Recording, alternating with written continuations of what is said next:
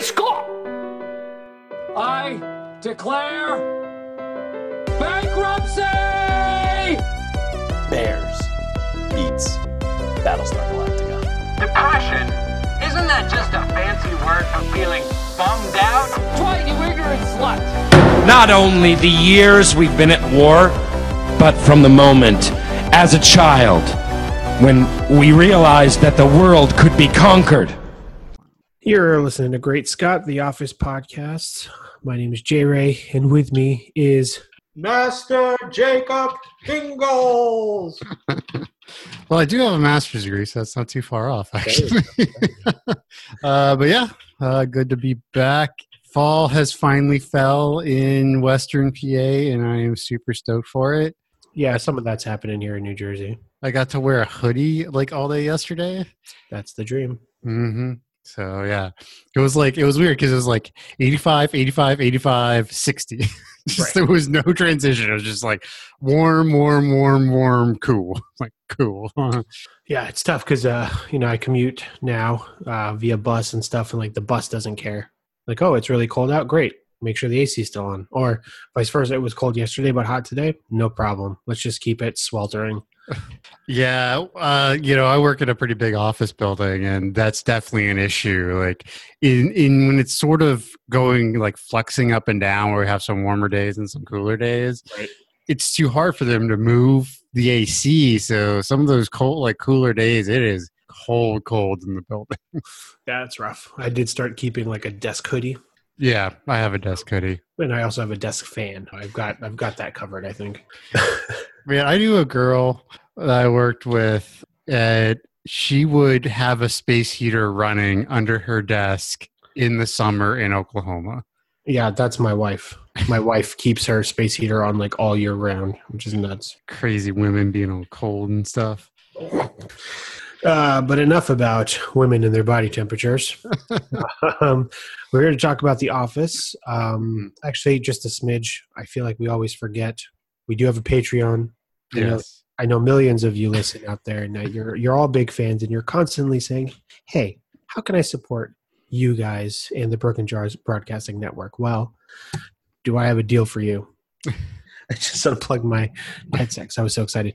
Um, it's patreon.com slash broken jars. hmm Um, we've got several tiers, lots of fun things, uh, ways to interact with the uh, the folks at our network, specifically Jacob and myself. Um, so head on over there if you'd like to support us. Every little bit counts. Right. You can like uh, get invited and chat with us uh, in our Discord, and I'm there pretty much daily. So you know you can come talk with me. Uh, if you give us three dollars, we'll give you a sticker. They're great stickers. I gotta figure out where they they. Actually, I know I know where they are. They're they're in the, they're in the storage room. Yeah. we all y'all everyone has that one room that's like okay, this is where crap goes. Yes, that is currently where I'm sitting. Yeah. Um, yeah, but uh, go go check it out. Um, Right. And uh, you can always find us at Broken Jars Broadcasting at gmail.com if you want to talk to us through email. Uh, if you're watching on YouTube, hit the subscribe button, click. uh, whatever. So, yeah. So, yeah. Yeah. So that is that. Uh, we are getting into season eight, episode three, the lot. I think it's actually just Lotto. Yeah. Yeah. It is directed by Mr. Jim Halpert. Yep. John, John Krasinski and uh, written by Charlie Grandy. Yeah, I feel like that's a, a newish name. Yeah, I don't know if I've heard that one yet or not, but the, the cold open is kind of funny where they come back and someone has left their dog in the um Like the backseat In- of their car. yeah in their car right and uh uh, this really pisses off oscar for some reason Yeah, and then there's everything is triggering. So the dog's back there. Uh, he sees a bumper sticker uh, that indicates that the owner of the car is a fan of snowboarding, and there, there's a connection in Mo- Oscar's mind. right because apparently all snowboarders smoke weed Yeah, yeah, right. He wouldn't have left his weed in the car, apparently. um, so Kevin comes up with the great idea because everybody's debating, like, it's not that hot out. You know, maybe it's okay. We don't know how long the dog's been in there. So right Kevin's like, I could be the real world timer. I'll go sit in my car And if I honk three times, it means I'm dying, which means save the dog. And then like Oscar shows up with a tire iron, Yep. breaks the window of this dude's car. Like, could you imagine like being that person? Yeah, because there's like a lot of uh like there's no hesitation, right? There's like repercussions, like insurance is will be called. If he doesn't like leave a note or something, the police may be involved. Well, yeah, I mean, the police would def. If it were me, the police would definitely be involved. Well, if the dude's got weed though, It's true, but he would have time to take the weed out. that's fair. Yeah. But yeah, you know, it, Dwight's trying to like give up like his smoothie or something. So there's smoothie all in the Well, car. Yeah, for whatever reason, like half of them have shakes. It's like they've all come back from a communal shake trip or something because Jim's Well- got one too. Right. Well, uh, Dwight and Jim come walking into the parking lot with shakes With to shakes see already. the scene. Yeah. So yeah, there they must there must be a like a, a, a Jamba Juice or something must have opened up or a Smoothie King must have Yeah. opened up nearby. Um, and then there's some just like kind of great background conversations. Uh, you know, the owner of the car is called uh, no, someone's called Michael Vick in the situation. Oh, I think they call Andy Michael Vick because he's originally kind of the voice of reason here. Is like, should we just go break in car windows? Um, and then when he kind of hops on board with everybody's thoughts on the thing, they're like, oh, now you you want to help Michael Vick, and then uh, Daryl hops in and says, Vic did his time. It's like, um, yeah. So Oscar, I mean, he breaks the window with some style. You know, just does it like he's done it before. Right. Um, and then they have to decide how to um, keep the dog in because the dog's just going to run away, right? And immediately tries to jump out. Right. And they're like, you know, you kind of got to do this. Yeah. Uh, so they just put a big old cardboard box over the window and poke holes in it. Essentially, just being where they were. Yeah, because it seemed like the sunroof was open. Yeah. So yeah, about the yeah, same there was thing. plenty of yeah and this is that yeah vic was with the eagles at the time of this airing so Got it. Got it. he would be he would be very big in the um, philly community Um, and of course, the best part is everybody feels like job well done. They walk away, and then you hear three, well, two honks, and a third everlasting honk right uh, with a close up of Kevin, who seems to be passed out on his steering wheel. That's pretty good. Mhm. Um, real quick, I do have a story about. Uh, so I have a dog. I have a puppy, Jin, Jin Urso, and uh, we went to Qdoba a couple weeks back or whatever. So let me tell you this: I like it cold.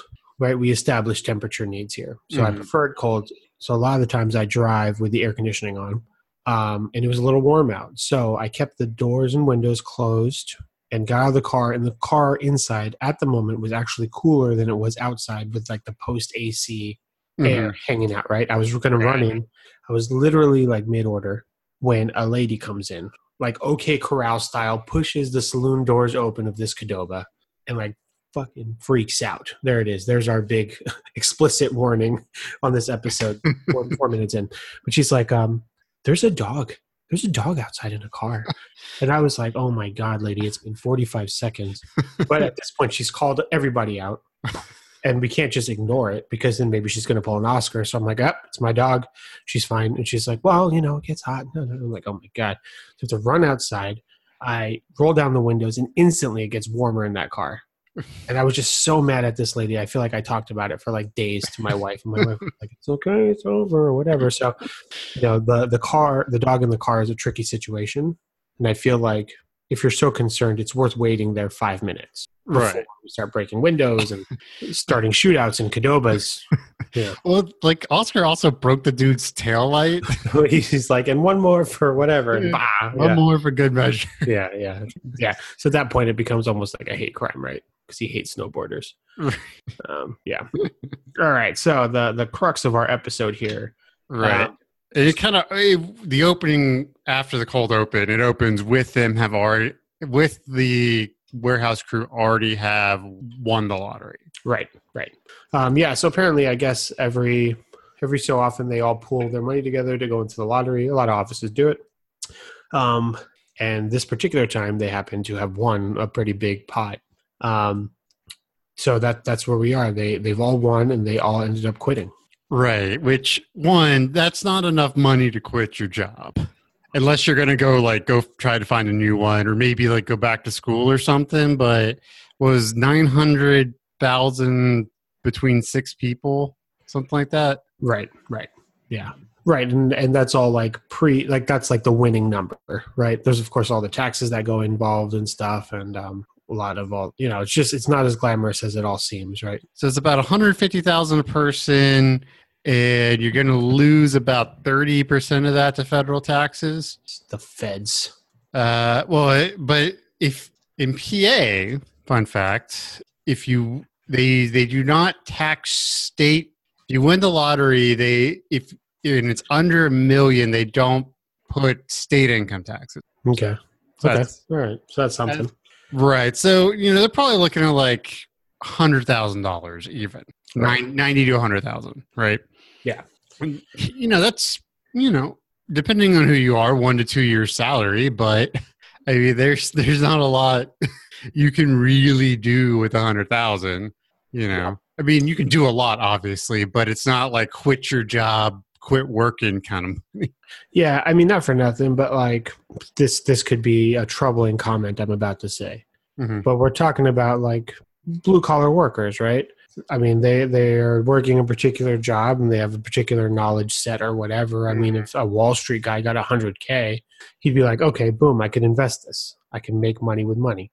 Right. And you know we'll, we'll find out throughout the episode what some of the plans are for some of the folks because there is like an investment concept going on there though they Mhm. you know it's a little far-fetched but um yeah i think i think some people maybe could do something with it in terms of not but um i don't think this is the group of people Right. I mean, ideally, you know, most people who have a stable job, I mean, you, you got, I would have guessed just from the things that have been said in the show, this is probably like two to two and a half years worth of salary for these guys after taxes. yeah yeah Uh, so, you know, pay off your house, pay off all your debts. All of a sudden, your salary gets a lot bigger.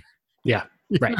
yeah that's a good point too You know, Um, like, like keep doing your job and then all of a sudden you're not you don't have all these bills piling up anymore Right. I mean, it, it's I, it is tens of thousands of dollars if you look at pre-tax income just to pay my student loans Right. every year. right So yeah, it's just one of those things where it's like, oh, you essentially if you pay off that debt, you essentially get a raise. Right. Yeah. So, uh, so but as as people are want to do, they start thinking about what would you do with if you won them that money yep yep uh you know so pam and jim start talking about where they would live and it, it seems like they were talking about like if they won the whole thing like 900k Hmm. you know um you know right at a million dollars instead of a hundred thousand because they're like oh i want to move to soho it's like you can't move to soho for a hundred thousand dollars you can't even move there for a million dollars if you want to Yeah. buy a place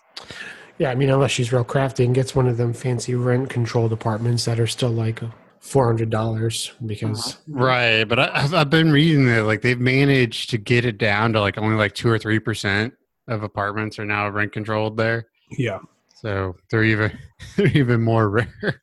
yeah. But so they do have some conflicting views about where their dreams are, um, Mhm. which kind of becomes like a a D storyline throughout here. Right. Um, so so they're all, and then uh, yeah, they're all chatting. Dwight makes a funny comment about how um, what Jim and Pam really would do is to buy fancy robes and then cuddle. Right. which is like it's funny that that's an insult from Dwight because that like to the audience just shows like everybody thinks that the relationship is just this kind of wholesome thing. right. Um, But yeah, but so we we get in, and this is really this is Andy's episode to shine as a boss. Really, uh, it's at the beginning of the episode. He's freaking out. He's like, "Yeah, they won the lotto, and I've got to get these people to do these things, and those words have to come out of my mouth." Like he's really like has it scared about it.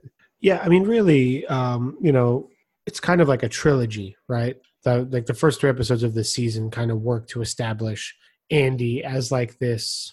Actually, I I would, I would go Even the fourth episode, even, right? even Garden Party because that's Yeah. a huge character development episode for him. Yeah, Um, you know, so there, yeah, it's kind of like this series of like making sure that the audience kind of gets where Andy's coming from as his boss. Like he's not Right. D'Angelo. He's not going to be the typical old Andy that he had been before, and he's not just a new Michael Scott. You know, like he is his own neurotic version of a regional manager of Scranton Dunder Mifflin.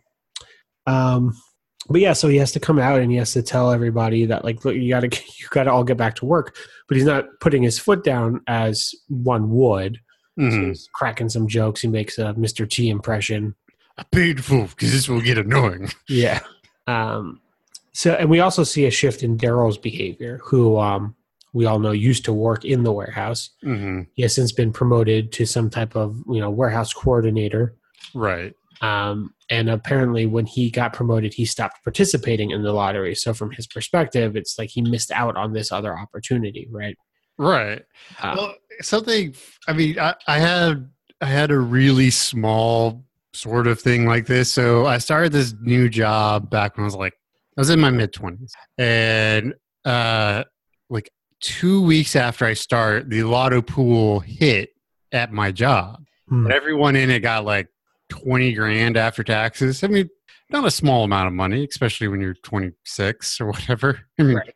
hell, I could do a lot with twenty grand now, but um, you know, then I was like, oh man, I didn't even know.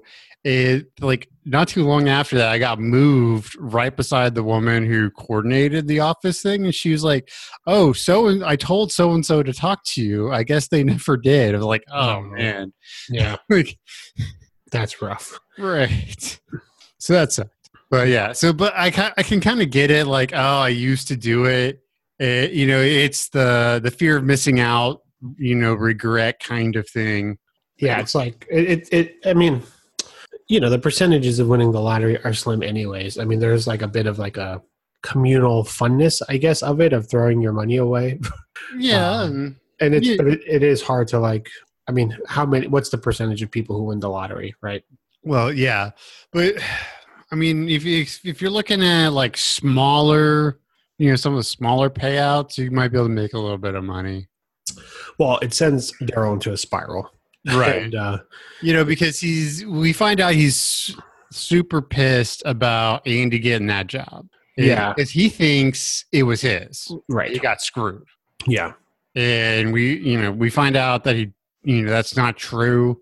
Um, in a great scene we'll get to later. But one one thing I, I did find interesting is these two episodes. These two episodes we're talking about today are there's pretty much all Daryl character development and then all Andy character development. Hmm. There's other stuff going on around it, but like they they kind of parallel each other in that that respect because it they both really set up what happens for the rest of the the run of the show right. where because soon we're going to start seeing Daryl really getting into all the like life hacking and all this other stuff, and then which eventually leads into Athlead.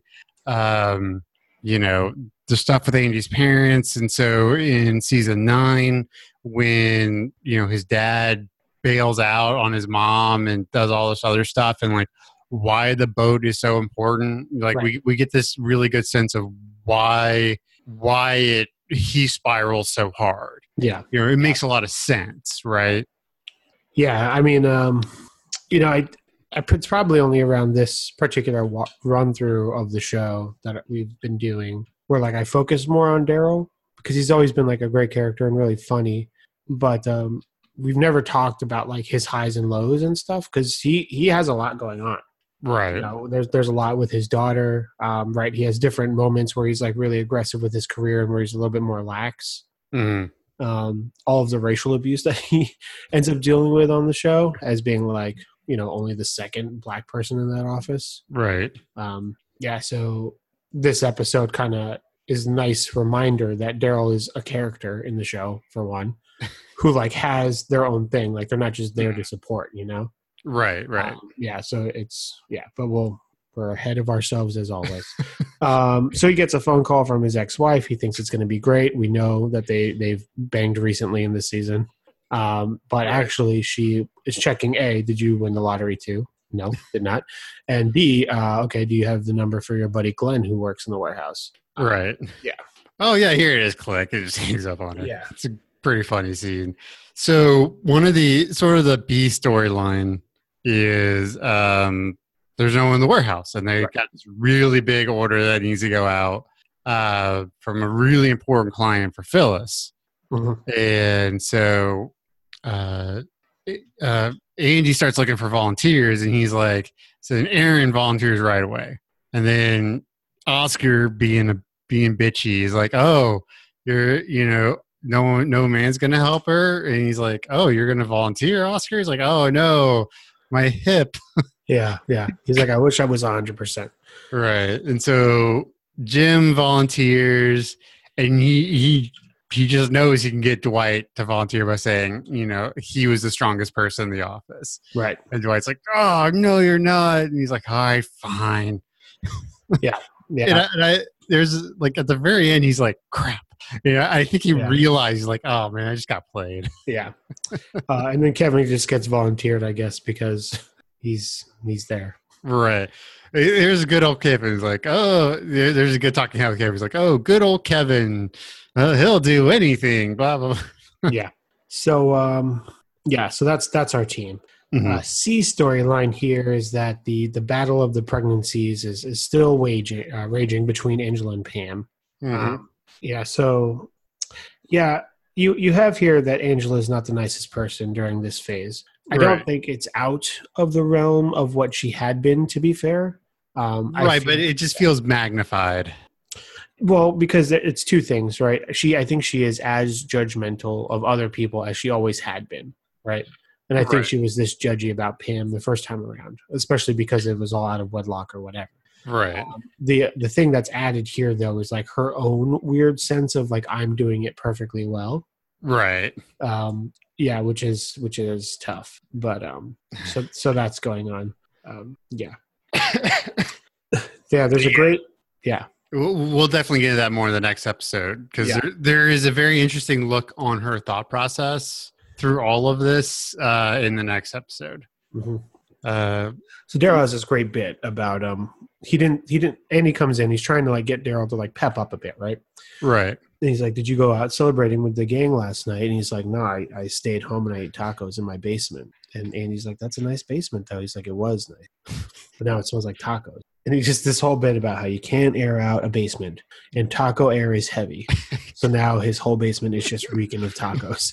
As if it's like the scent of his despair, you know? I could picture him driving past like a Qdoba or a Taco Bell and just being like, damn. Well, yeah, that's Yeah. that's what I was thinking. Is like in my head, I, I, it smells like a Taco Bell. Like walking into a Taco Bell. Yeah.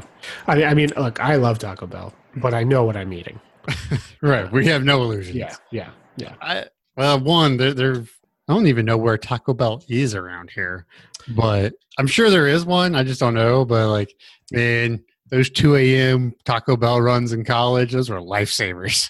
Yeah. Let me, let me tell you, being a 30 year old adult in like the outskirts of New York City, I, we, we get everything delivered. Taco Bell delivered, Qdoba delivered, Popeyes delivered. We get ice cream delivered. Sometimes we just get Frosties and French fries, and that is it. One night we That ordered is the best combo in fast food history. Yeah, Dipping the French fry into the Frosty, so good. Yeah, yeah. Uh, but I mean, so the 2 a.m. run as a college kid, like you had to be a little, you know, present of mind, so to speak. I don't have to be anywhere. I'm sitting on my couch watching Japanese American Ninja Warrior. So it's not American, it's just Ninja Warrior. Scratch that from the record.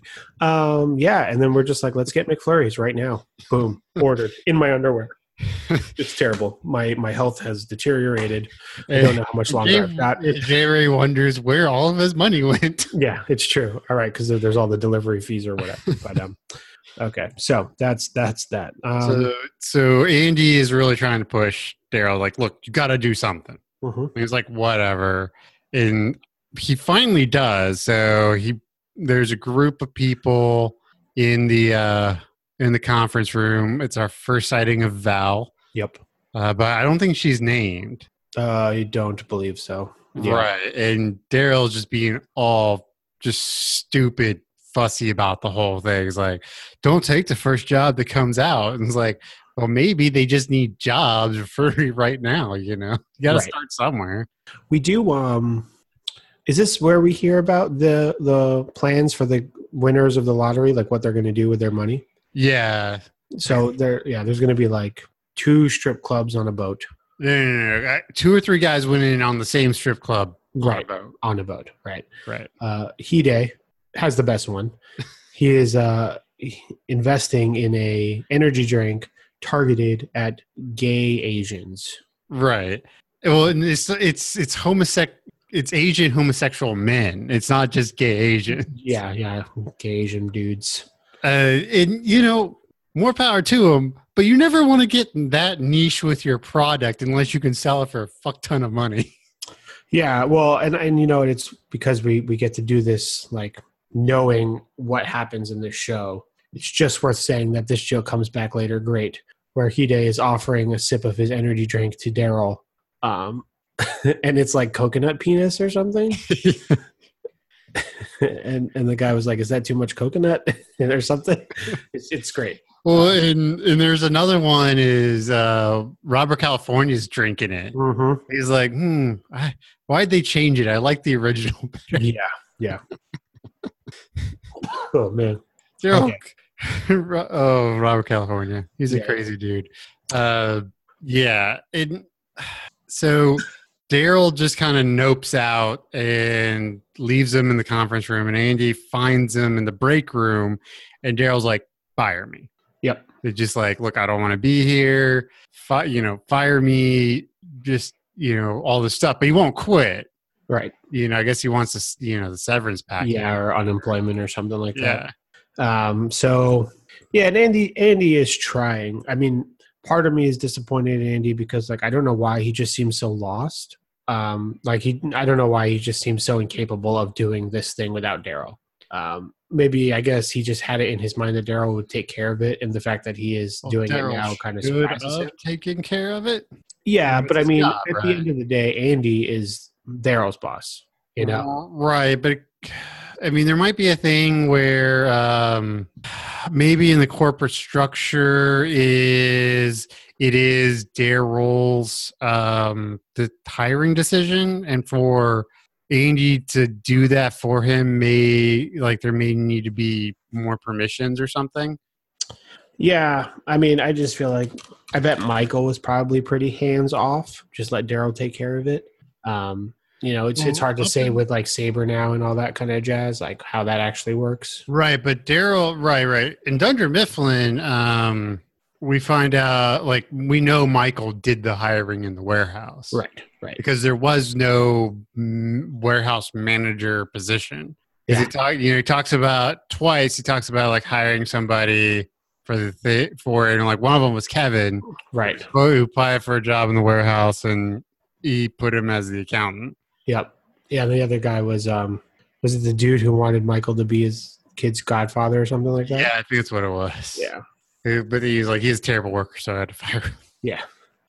Uh, but Andy Andy's trying, so he's trying to keep the folks in the conference room entertained. He's trying to get Daryl to stay on board or whatever. Um, Daryl kind of goes on this riff about how he's just generally unlucky, like developing a soy allergy at 35, Right. and how there's soy in everything. There is soy and everything. Um, so in the interim, while all this is going on, and uh, I was going to say Ellie, um, Erin is downstairs helping the the crew in the warehouse. Pam, I guess, has moved over back to the reception to kind of do some minor like answering calls. Really, right.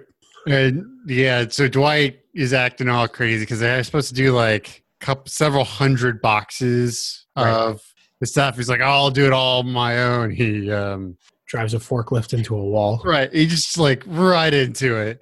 And he, what I love is like he gets off it and he just picks up like, all right, let's go. Yeah, I don't understand why like no one wanted to revisit the forklift. Okay, like yes, Dwight crashed into it, but like Right. let's try to salvage it here because ultimately what ends up happening is a huge breakdown in everybody's common sense. Right. It feels like that. Um, uh, I don't, I don't remember the name of the exact trope, but it's characters who are supposed to be smart become stupid for plot. Right. Eh, that's what this kind of feels like. Yeah.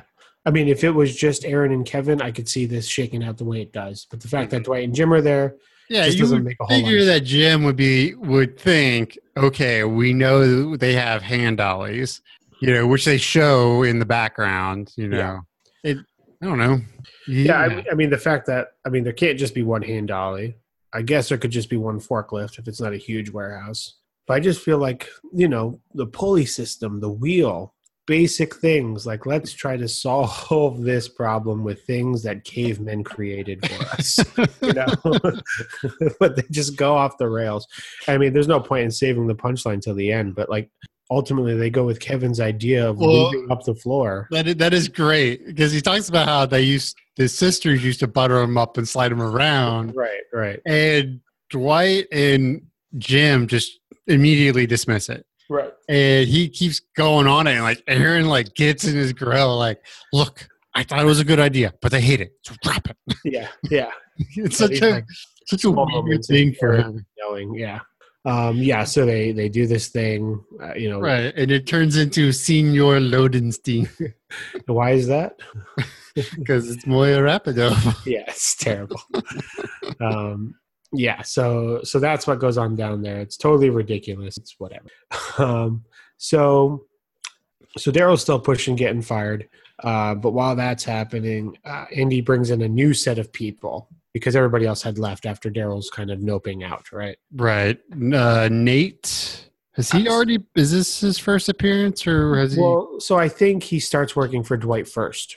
Right right right right i so couldn't does all the remember. Nest stuff and whatever. Yeah, right uh uh, a phd candidate right. Who who is studying blue collar workers? So it's like he just wants to be a warehouse guy, so like he could like learn about being a warehouse guy. Yeah, pretty much. and like apparently the most jack dude in Scranton. Right, According to Oscar, who is creepily watching him through the conference room window. Right. Oh, and it, it was funny because earlier, like Andy asked, like, who's the most jack dude in Scranton? Oscar is like, well, it used to be so and so, and then it was Dean, but he got fixated on his calves, and his tris just just went to hell. Like he was Yeah. he was mortally wounded by this dude's tris. Yeah, Yeah. yeah. I mean, it's, the other funny thing too is like, how are the how do you how does anybody know that these dudes are unemployed? And this dude happens to be unemployed, or at least open to receiving another job opportunity or whatever. Right. Well, you know, if he's really interested in being jacked, you know, working in a warehouse is a good way to do it. Lifting heavy shit. Yeah. So Andy Andy ends up wanting to hire all three of them. But Nate goes on to this whole bit about how he can't. He um, it's not that he can't hear. It's that when there's a lot of noises at the same time, they all sound like one jumble. So that joke pops up like four times in this, Right. in this in this small bit here. So did I? I must have told you the first time that Nate showed up, but like the actor who plays Nate got like really popular on the internet before this because he was running around saying he was a yo-yo expert. And he was brought on to like television news stations to like demonstrate his yo-yo expertise, but he actually doesn't know how to yo-yo at all. So it ended up being like five awkward minutes of him like spinning loose, non-spinning yo-yos around his body. uh, if you if you should check that out, but um, you could see that awkwardness at play here with these bits that he's always doing. Mm, Um, so this is the this is the meat and potatoes here. So uh, right. Andy and Daryl kind of have this confrontation down at the coffee shop slash the security desk area. Caffeine corner. Yep. Where um yeah, Jacob said it, but Daryl basically blames Andy for stealing what he And feels is up his in his grill. It's like, look, Yeah. everyone said it was mine. Da, da, da. And, and Andy like has this like, I don't have to put up with this anymore. Yep. Kind of light bulb moment. He's like, look, you were doing good, but you quit trying. Right. And I asked about you. Like they noticed you hired your friend who was underqualified and all this other stuff. He's like, you were going to take business classes, but you haven't. It's like, I haven't had time. It's like, oh, you've had time for softball and a Mediterranean cooking class. Yeah. Yeah, no, it's it's really great. Like Andy just had all this stuff and not for nothing if we think back, like Andy definitely had an affinity for being Daryl's friend, right? There's the texting Right. joke from before. Mm-hmm. um, Daryl was involved in the weird uh, Erin Gabe Valentine's Day scavenger hunt thing. Right. Like, there's a lot of moments between Andy and Daryl that, for whatever, like, yeah, Daryl's the one who takes Andy to the hospital when he gets uh, shot near. Right. Uh, yeah, they go shopping uh, the Barnes and Noble. to pick up chicks. Yeah, Pick up roller skating together. Yeah. Mhm. So, th- so there is like a bro broship there. Right. Um, so you know, it's not it's not weird that Andy knows all this about Daryl. You know, Right. Right. Right. Um, and, he, and he whips it out and it really kind of sobers Daryl up, where he's like, "Yeah, um, you know, I'm not going to let six little white balls dictate my future. I'm gonna, it's gonna be two black balls." Right. Which is a reference to Daryl's testicle. Just in case someone out there didn't realize it. That's right. Um, yeah. So it's a great moment for Andy, and it's just kind of nice to see Daryl pick himself up after that kind of Right. He, he does, and you can see it going, Yeah. you you know, down the road. Yeah. Uh, yeah. So, so there's a couple things at the end that uh, you know, a couple like, well, what would you do with the money? And there's, you know, t- Toby would start the Flenderson files.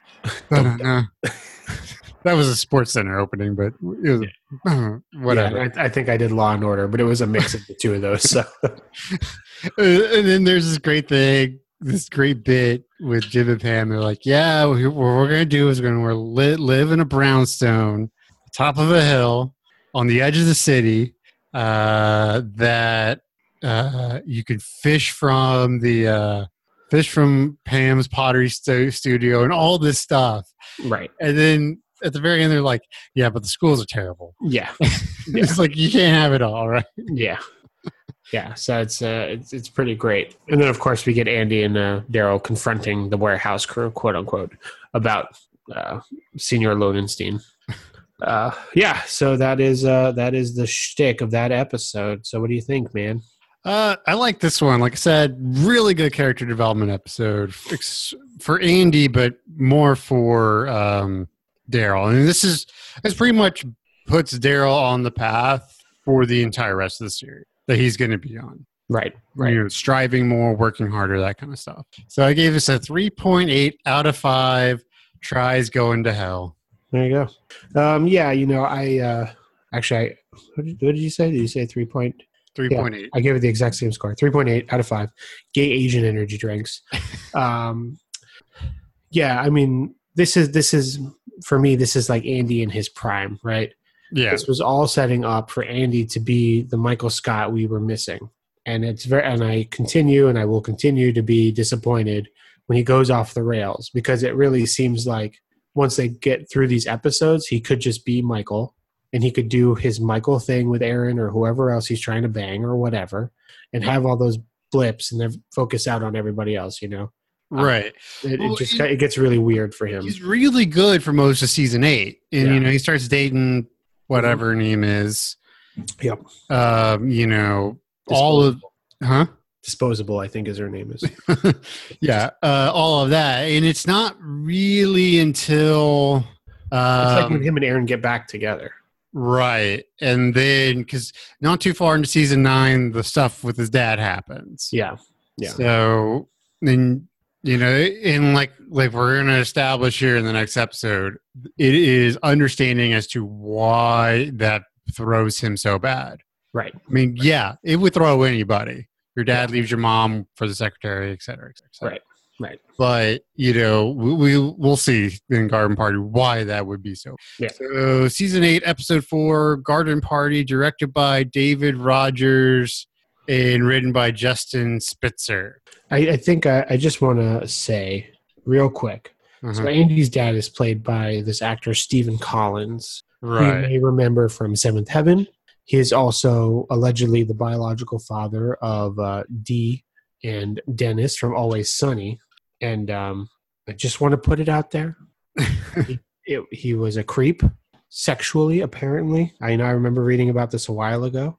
We don't often talk about current events or whatever, but um, any praise we say is just because of the performance.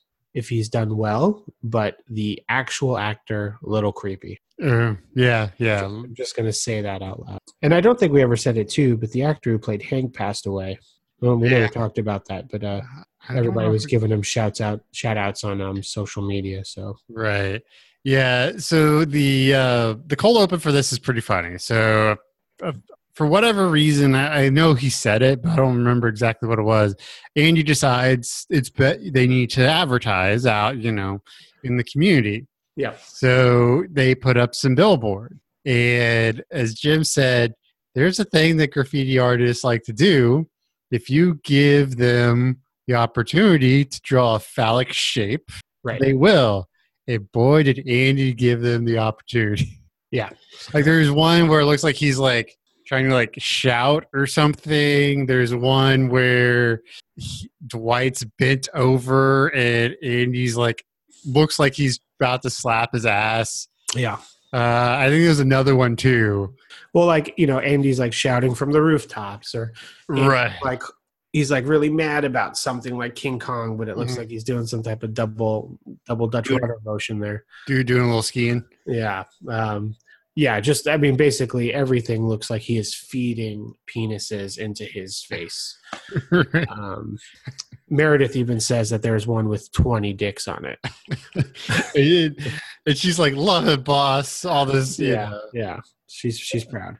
Um, so it's rough, and of course, the best part is that uh, right when Dwight finds out that this is happening, um, right. it's- you know, because of the panic, he runs blocks, maybe even a mile or more. Yeah, where he knows his no, billboard the entire time. No, no, no. Yeah, and it's just like, yeah, he just gets this Darth Vader. No, once he gets there. um, yeah, so that that's pretty great. So failed marketing. That's what I said. Yeah, uh, I, it's pretty funny cold open to me. So Yeah. the crux of the episode, which is pretty much you know everything sort of revolves around this um, garden party. Yeah. And so Dwight has this map, which there's some pretty good stuff on it. So he has like where Dunder Mifflin is, like you are here. He's like, okay, um, go you know, on the map. There's like the outlet mall, and north of the outlet mall is unexplored. There's something called the Trail of Tears. Good sushi. I don't know if that's like a description or the name of the restaurant.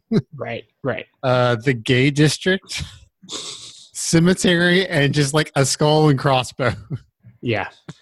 Uh, I mean, so we'll remember too that you know Dwight had told uh, there's therapy involved, making sure that you don't go too far from previous episodes. Like Dwight has a lot of these like off-brand indicators of like where how you Right. get there. Well, he, his big thing is he doesn't want anyone to Google the address right. because the Google streetcar came by and him and Mose were seesaw.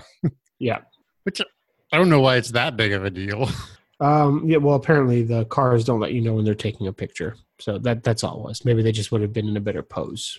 right, right. Maybe I have. I've seen him a few times, Yeah, me too. Yeah, and so every everyone's trying to figure out with Andy like why why are we having a garden party? And you know he's all pissy. He's like, look, it's it's not a picnic. It's better than a barbecue. It's got rules and it's civilized and right.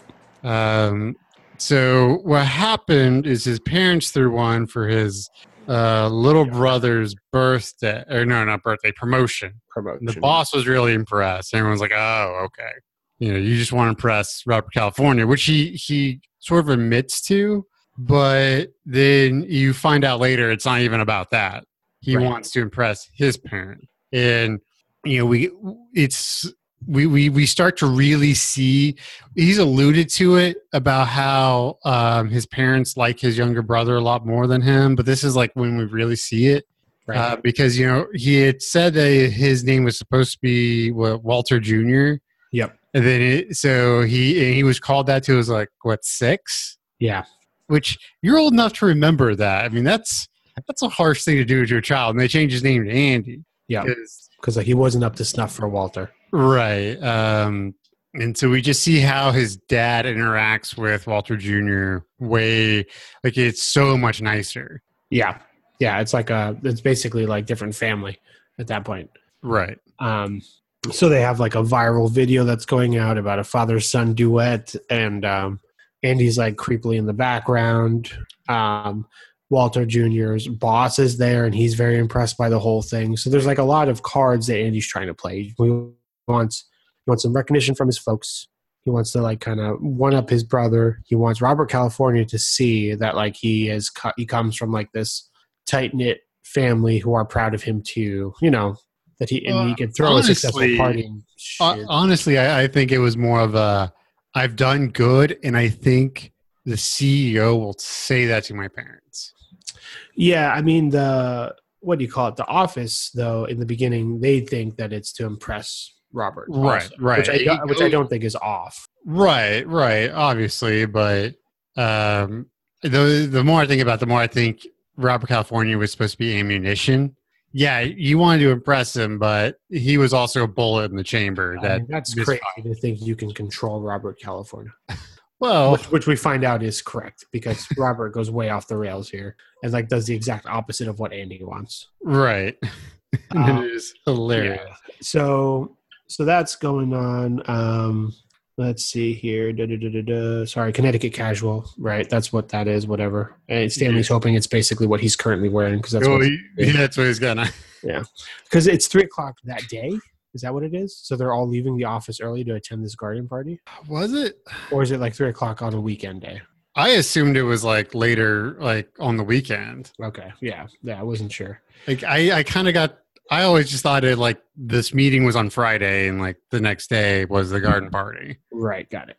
But I don't think they ever say. Yeah, no, they don't. But because I figured maybe it was the same day because Stanley was going to wear what he was wearing, so I wasn't sure. But Um, so so Dwight is at Schrute Farms. Dwight's going to be hosting. He's been trying to find a way to break into like luxury catering events. You know, he does the B and B stuff. He wants he wants the whales. You know, um, so he buys the only copy of uh of the Ultimate Guide to Throwing a Garden Party. Um, By So- James Trickington.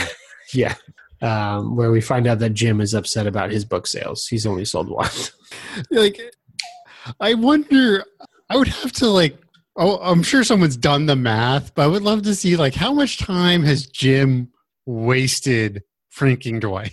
Oh, for sure. 'Cause For That's sure. not. I mean, it's not a big book, but it's definitely not a small book either. Yeah, it seems longer than somehow I manage. Yes. Yeah, yeah. Um, so the other thing we see in this episode is that both so Pam accidentally lets it slip that she's naming her next child Philip Right. uh, after her grandfather, and Angela like kind of throws a fit because she was going to name her son Philip after her Mhm. cat. Right. Um, so this is just this is like another battlefield here of the Pam Angela pregnancy wars. So I didn't find the exact thing, but according to BuzzFeed, Jim's pranks would total a whopping fifty-five five thousand five hundred ninety dollars and ninety-five cents. I mean, at this point, we're eight years in. That doesn't seem that bad. It seems like a reasonable amount of money to spend on pranks. Uh, I mean, that's a lot of. But still, like, let's see. I gotta do the math. yeah. That's almost seven hundred dollars a year. Uh, yeah, but what does Jim do?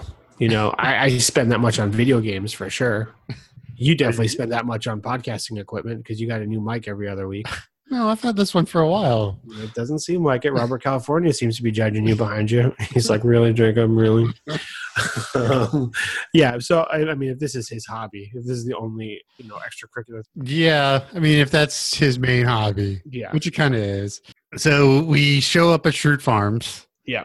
Um, Mose is the valet, which like Toby comes up is like, you have to give me your car now. Yeah. like pulls the door open, pulls him out, gives him an acorn for a ticket. Yeah. And Toby's like, look, it's it's finicky. You got to be careful. It like fishtails out of there, like drifting and stuff. It's just worth reminding our viewers at home that Moses is played by uh, Ken Schur, right? No, Oh, uh, Michael Schur. Michael Schur. Michael Schur, yes. right, who uh, ends up being yeah, he's the showrunner for The Good Place, Parks and So he Rec. created it, co-created Brooklyn Nine Nine. Yep. I think he co-created Pa- Parks and Rec too. Like Yeah. Yeah. he, uh, he's basically made the best television shows ever.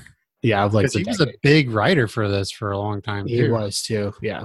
Yep. So just just for reference as to who this creepy little bearded man with his foot on Toby's car is. and he he barrels barreling down this dirt road through a cornfield, Yeah, like stalks of corn bashing Right. against the car windshield. and then like lines it up, and he's got two rams on the side of all these cars. Yeah, he's trying to do some like Evel Knievel thing. He's trying to do it on like a Vespa, but ultimately gives up and just runs across the rooftops. Like when they get their car backs, how much damage has been done? Yeah, Like- yeah. but it's I. I could see I could see like full grown stalks of corn, like healthy, yeah. like destroying a bumper Oh, for sure. You Yeah, know, I mean, especially if you get it at the thick right angle. and stout. Yeah, I mean, I guess the hope is the first car takes the most damage because at that point now he's created a road. But based on seeing Toby's car, which is not the first car to get there, um, it seems like he may be making new roads every time he gets to that place. Yeah. Right, which yeah. Uh, so Dwight is announcing the gas because that is the height of the decorum.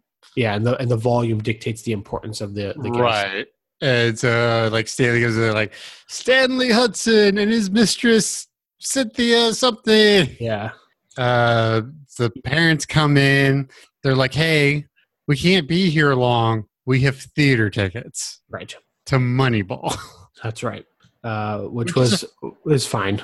That's how I felt. It was fine. It was well well performed. Everything. yeah, Chris Pratt's in. It. Chris Pratt is in it. Eventually. I, I I really like Moneyball, but I'm also a baseball guy. So. Well, you know, there's just not enough baseball in it. That's what was so boring about it. I was like, just show me a game. Jesus. I'm just watching people watch a game. This is stupid. But it, it was whatever. Doesn't matter. I'm not a baseball guy. Um, yeah, for whatever reason, Dwight thing. uh, Jim and Pam's daughter's named EP. Uh, Right, because he, he calls it because um oh he was trying to bribe to get the manager job. He's like, "How's your daughter doing? What's her name? Pee Yeah. No, Peepa. Right. yeah.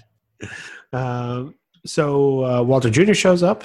hmm um kevin so and that kind of like wrinkles andy's plans there you know because his parents who were going to split for this theater the showing of moneyball uh kind of get distracted like oh yeah you're here you know a lot more affection for walter jr over andy Right. And the thing though, is like in all the inter- interactions you really see with Walter Jr., he seems like a pretty du- chill dude. You know, yeah Like he would probably annoy me, but you know, he doesn't seem like an asshole like his parents are.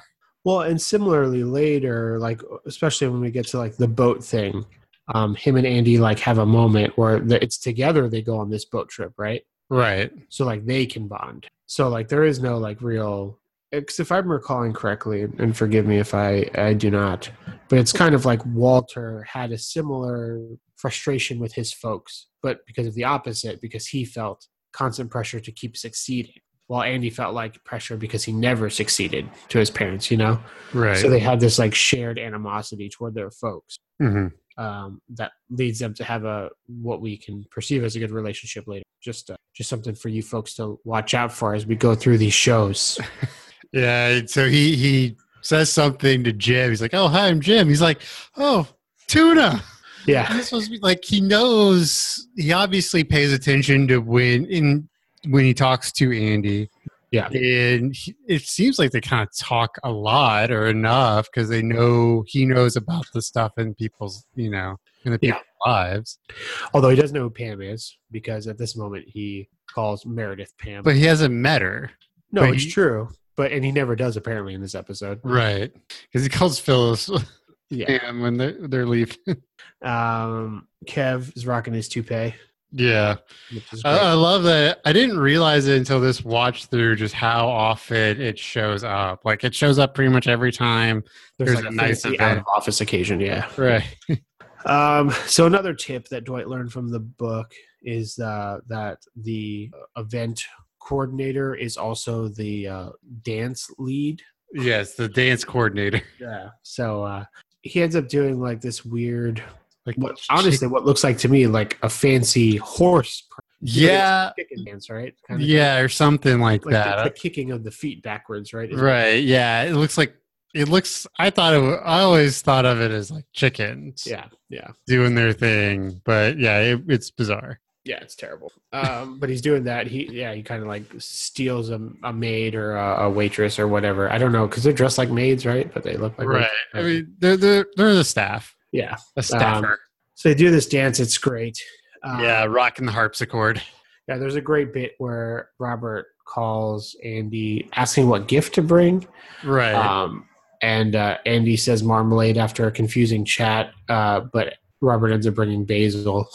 And he's like, I'm pretty certain you said Yeah, basil. just kind of stiff arms him with that. Um, right. a weird moment where Erin's weird feathery fuzzy hat is stolen by a bird. It is like four seconds, um, and then later on we see her trying to climb a tree to retrieve the hat. Poor Erin. Yeah. Um, so Andy has this great idea, basically, to toast the staff in hopes that the staff will get to toast him. Right. Uh, Uh, the well, by staff, he means the office workers. like his staff, right? Right. right, right. Um, and he's he's banking on the recipro- reciprocity of toasts. I didn't know that was a thing until I watched this first. Yeah, yeah. um, so he does it. He toasts everybody, and it's great. And then I think Daryl stands up next, and it seems like he's going to toast Andy, but does a does a quick left turn and toast Robert California instead. hmm Um, and Yeah. that it just things get going really weird. Um, so Angela toasts her new baby Philip, declaring to the whole office, right? for the first time. Right. So uh, Pam does the same thing, and she like really lays in about how it's like for her grandfather, and he promised him like when she was little that she would name her, their first kid after first boy after him, Yeah. and all this stuff. And Yeah. this is Angela like gets into this whole thing about like why does she always copy me, Right. Even though it's very apparent that she didn't. And Right. she's like, you know, this is the four tour situation all over again. But the whole thing of she sees it as copying, but when it isn't, so there is some kind of weird disconnect in Angela's head there. Yeah, well, I mean, there is this this untold story of the Fords, right? Right. Where there, there was a there was an original incident where she perceived this copying, hmm but but the thing is, because we don't know the full story, how do we know that Pam didn't copy that occasion? Right. This rightful suspicion on Angela's part. hmm Uh, and, you know, obviously Ryan's got to be a douchebag. So he's like, here's the troops. All the troops. All the troops All on both sides. yeah. so some people start putting their glasses down. Uh, Um, then, then like Robert California just shits all over Andy. Yeah, well, because it comes around again that someone's about to toast Robert again. Right. He's like, it, you know, if I may. Oh, because Gabe starts to do a third toast. Right. Right. then, right. Yeah, Robert uh, stands up and yeah, he basically does this bit about how uh, the workers are the most important and the bosses don't do anything. They're just big old babies who need their diapers changed or what. Like really, just just terrible. It's the exact opposite things that Andy would want his Right. gets a big round of applause because obviously from a worker's point of view like they're getting the props hmm um, so andy finally pulls out the big guns he whips out his guitar and uh, tries to have a duet with his dad who is not into it because he's eating what looks like shrimp or something Right. And he just gets really pissy, like, oh, it's too high. And then he doesn't, like, he takes the guitar from him. yeah he doesn't like his the harmonies Yeah. Then he pulls up Walter Jr. and they start singing. a totally different song Right. It, it's so funny because, like, it, Walter Jr. was trying not to do it. And Meredith's like, get up there and sing or I'll cut your throat. yeah yeah i'll cut out your larynx um, so he does it and they sing a totally different song and it's beautiful and wonderful Right. And you see this like two shots of Andy's mom where she's really disgusted with Andy and really happy with Walter, Walter Jr. Yeah, yeah. So Andy uh like prematurely claps, takes the guitar, and says, "Get your own guitar." Right. And just like runs off and s- smashes a plate of appetizers. Yeah. Um so ultimately what ends up happening with that is Andy ends up in a room in Dwight's house somewhere. hmm Um and uh his pop comes in and it seems like they might have like a heart to heart, but it turns and uh his dad is actually upset. He's all like, Listen, why would I be proud of you being a regional manager of a Rinky dink. yeah, paper supplier Scranton. You know, it kind of really goes off the rails. This happens to be in the same room where Cece is being held uh, captive, actually, because she does seem to be behind some type of structure that's forcing her not to be able to leave. But we'll talk about that later. Um, and there's a baby monitor there in the whole office here, and they shut it off out of respect. But they kind of get the sense, okay, now we understand weird this episode. Well, why he's been weird his entire life. Well, why he tries so hard. Right, why his To get- ringtone is five versions of him singing skiddly diddly doo. skiddly-doo-doo. Right. He just wants to impress. Eh, you know, I just feel so bad for him. Yeah, yeah. It's Like, this is one of the like it's not like awkward moments in the office, but this is up there and like just like the mo- like emotionally devastating. Yeah, because it's kind of like too real, right? Like, it has a Right. kind of Like it's like when Pam's parents split. Too real, you know. Like some of these moments that are just like, oh boy, you guys went there, you sons of bitches. Well, they Um, got to- like, and that's what makes shows like this good mhm. is they get super real. Like it's kind of like uh, Scrubs.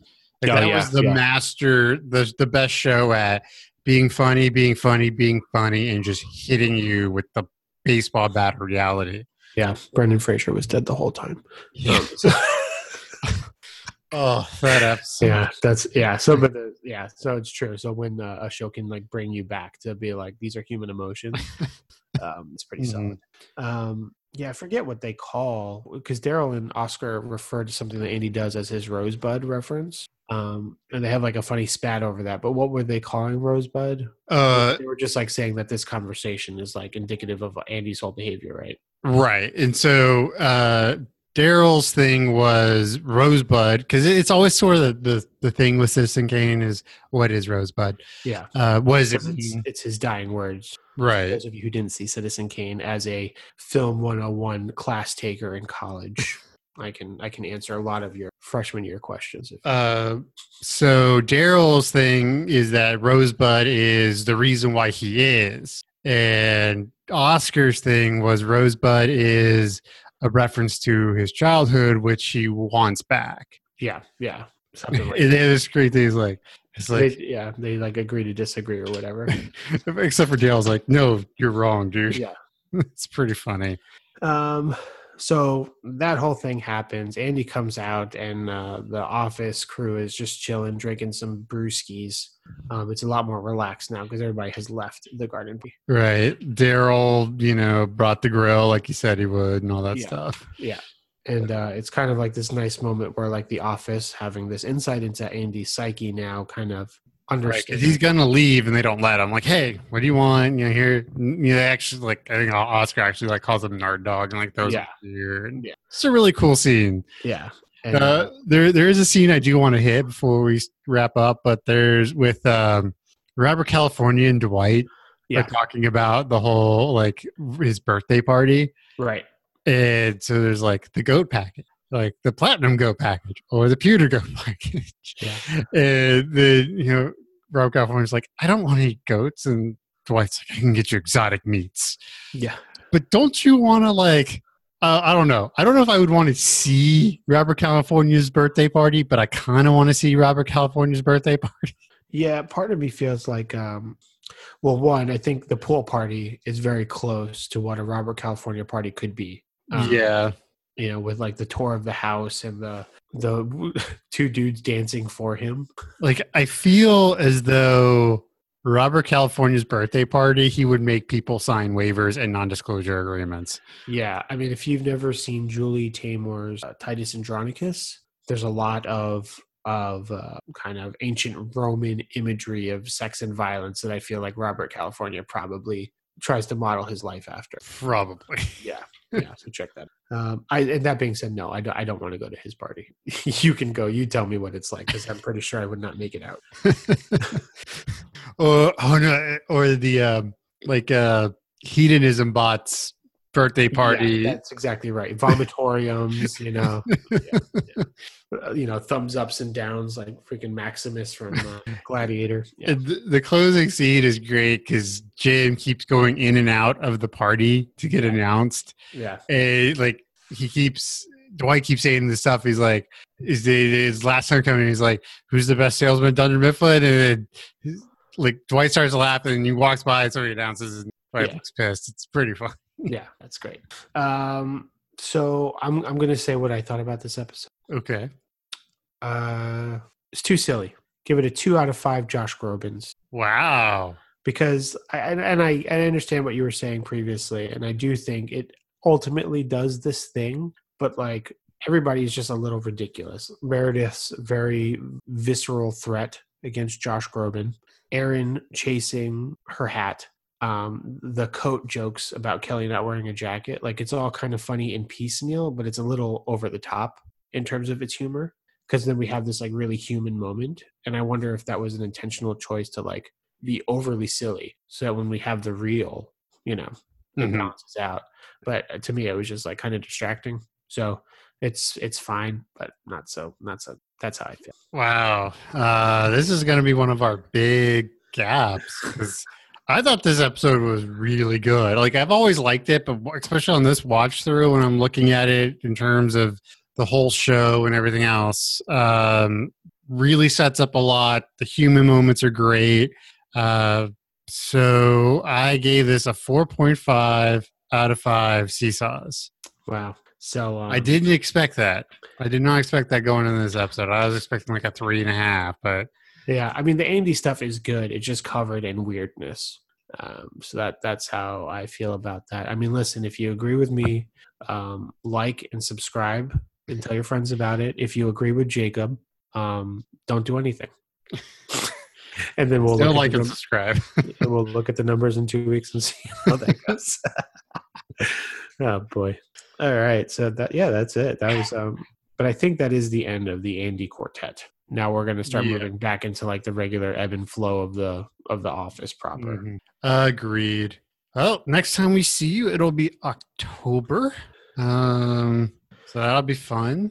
Yeah, I think there may be um one more regular episode and then maybe a weird one because I'm going away for a bit. But um, so just uh, and I just say that now because we have a tendency to forget things. so I say it and just remember three episodes from now if something weird happens. If it's just Jacob yelling into a microphone and introducing people. Next next time we'll be covering Spooked and Doomsday. Classic. Cool. All right. Well, everyone, have a good two weeks. Uh, hope uh, this podcast finds you well. Have a good one. Don't Google Bowserette. Bye.